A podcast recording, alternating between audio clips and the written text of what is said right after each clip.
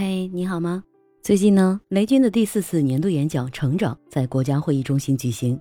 在长达三个小时的演讲和年度的新品发布中，雷军分享了过去三十多年成长的几次关键成长和感悟，并且宣布小米科技战略升级，深耕底层技术，长期持续投入，软硬深度融合，AI 全面赋能。同时呢，雷军还公布了小米的科技理念。选择对人类文明有长期价值的技术领域，坚持长期的持续投入。未来的五年中，小米研发投入将超过一千亿元。小米正在被雷军带领着成为一家真正伟大的企业。我是麦田新生，在雷军的演讲中，最打动我的是他两年读完了四年的大学课程，进而开启了他开挂的人生。是什么影响了他？他又是如何在大一阶段为一生的事业？奠定了基石呢。雷军用一本书点燃了一个人生梦想。在大一的时候，雷军在图书馆里看到了一本书，叫《硅谷之火》，建立了自己一生的梦想。书中用一个又一个生动的故事，介绍了那些计算机的业余爱好者用怎样的创新精神和不懈的努力，把计算机技术的力量包装在一个小巧玲珑的机壳里，实现了个人拥有计算机的梦想。他回忆说。看完这本书之后，我热血沸腾，激动的睡不着觉。当天晚上星光很亮，我在武大的操场上走了一圈又一圈，走了一整夜。他说我心里有团火，我要创办一家伟大的公司，梦想之火在我心里彻底点燃了。如果我们为了就业，为了养家糊口而选择从事某一个职业，那么想要达到雷军这种对编码达到痴迷的程度，真的很难。可是，如果你还没有找到这样一个梦想，也没关系。用世界经营之父稻盛和夫的话来说，就是爱上工作。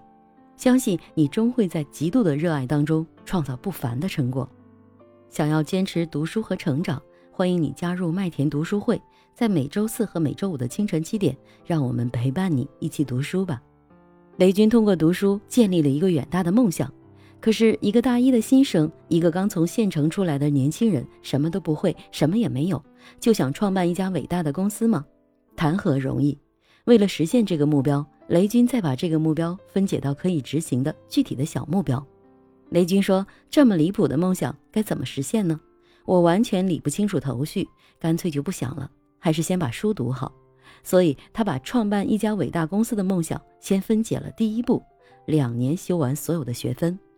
在那个年代，学分制刚刚开始，这样的想法还是石破天惊的，很少有人能想到。他去找学长了解如何才能学好这门课程，也积极的跟学校的老师打好关系，积极的去学习和提问，再加上刻苦的学习，终于在两年之内拿到了全部的学分。实现了第一个目标之后，他又来了第二个目标，那就是成为一个优秀的程序员。上一期节目我有说过，他写出的代码到现在，程序员的粉丝们都说要跪着学。他也实打实的获得了武汉科技大学科研成果一等奖。即便是时隔三十多年，现在在有人讨论他写的代码的时候，心中也充满着崇拜和赞叹。我相信他已经做到了第二个目标。雷军的第三个目标就是在一级学报上发篇论文。对于在校的大学生来说，这个目标当然相当难。可是，一九九二年八月，他终于在计算机研究与发展上发表了针对病毒方面的论文。他又做到了。最终，这些看起来很难的一个一个的目标都被他踩在了脚下。雷军说：“很多人年轻的时候，因为一本书、一部电影，或者是一个人，梦想就被点燃了。我幸运的是，真的把梦想当回事儿，想办法拆解成一个又一个可实现的目标。”把梦想当回事儿，付之实践，即便梦想再高远，也终会分解成一个一个的小目标，再坚持不懈地付之行动。这样的梦想就不是说说而已，而是终其一生去践行的。点燃梦想，树立目标，分解目标，再用梦想驱动自己去越过一个又一个的难题。在这个过程中，雷军也让自己更加的强大，不断的成长。也终究会具备那种追逐梦想的能力。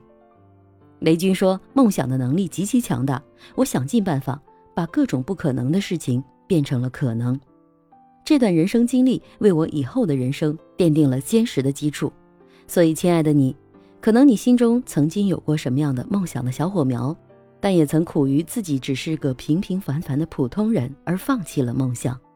什么可以再次点燃你？相信你会有你自己的答案。梦想到底是说说而已，还是每一天我们做的每一件事？我是麦田新生，欢迎你加入我的新米主播会员甜甜圈，在这里一起成长，终身学习吧。你有过什么样关于梦想的故事呢？评论区聊聊吧。我是麦田新生，期待你的订阅、点赞、月票、打赏、评论和五星好评哦。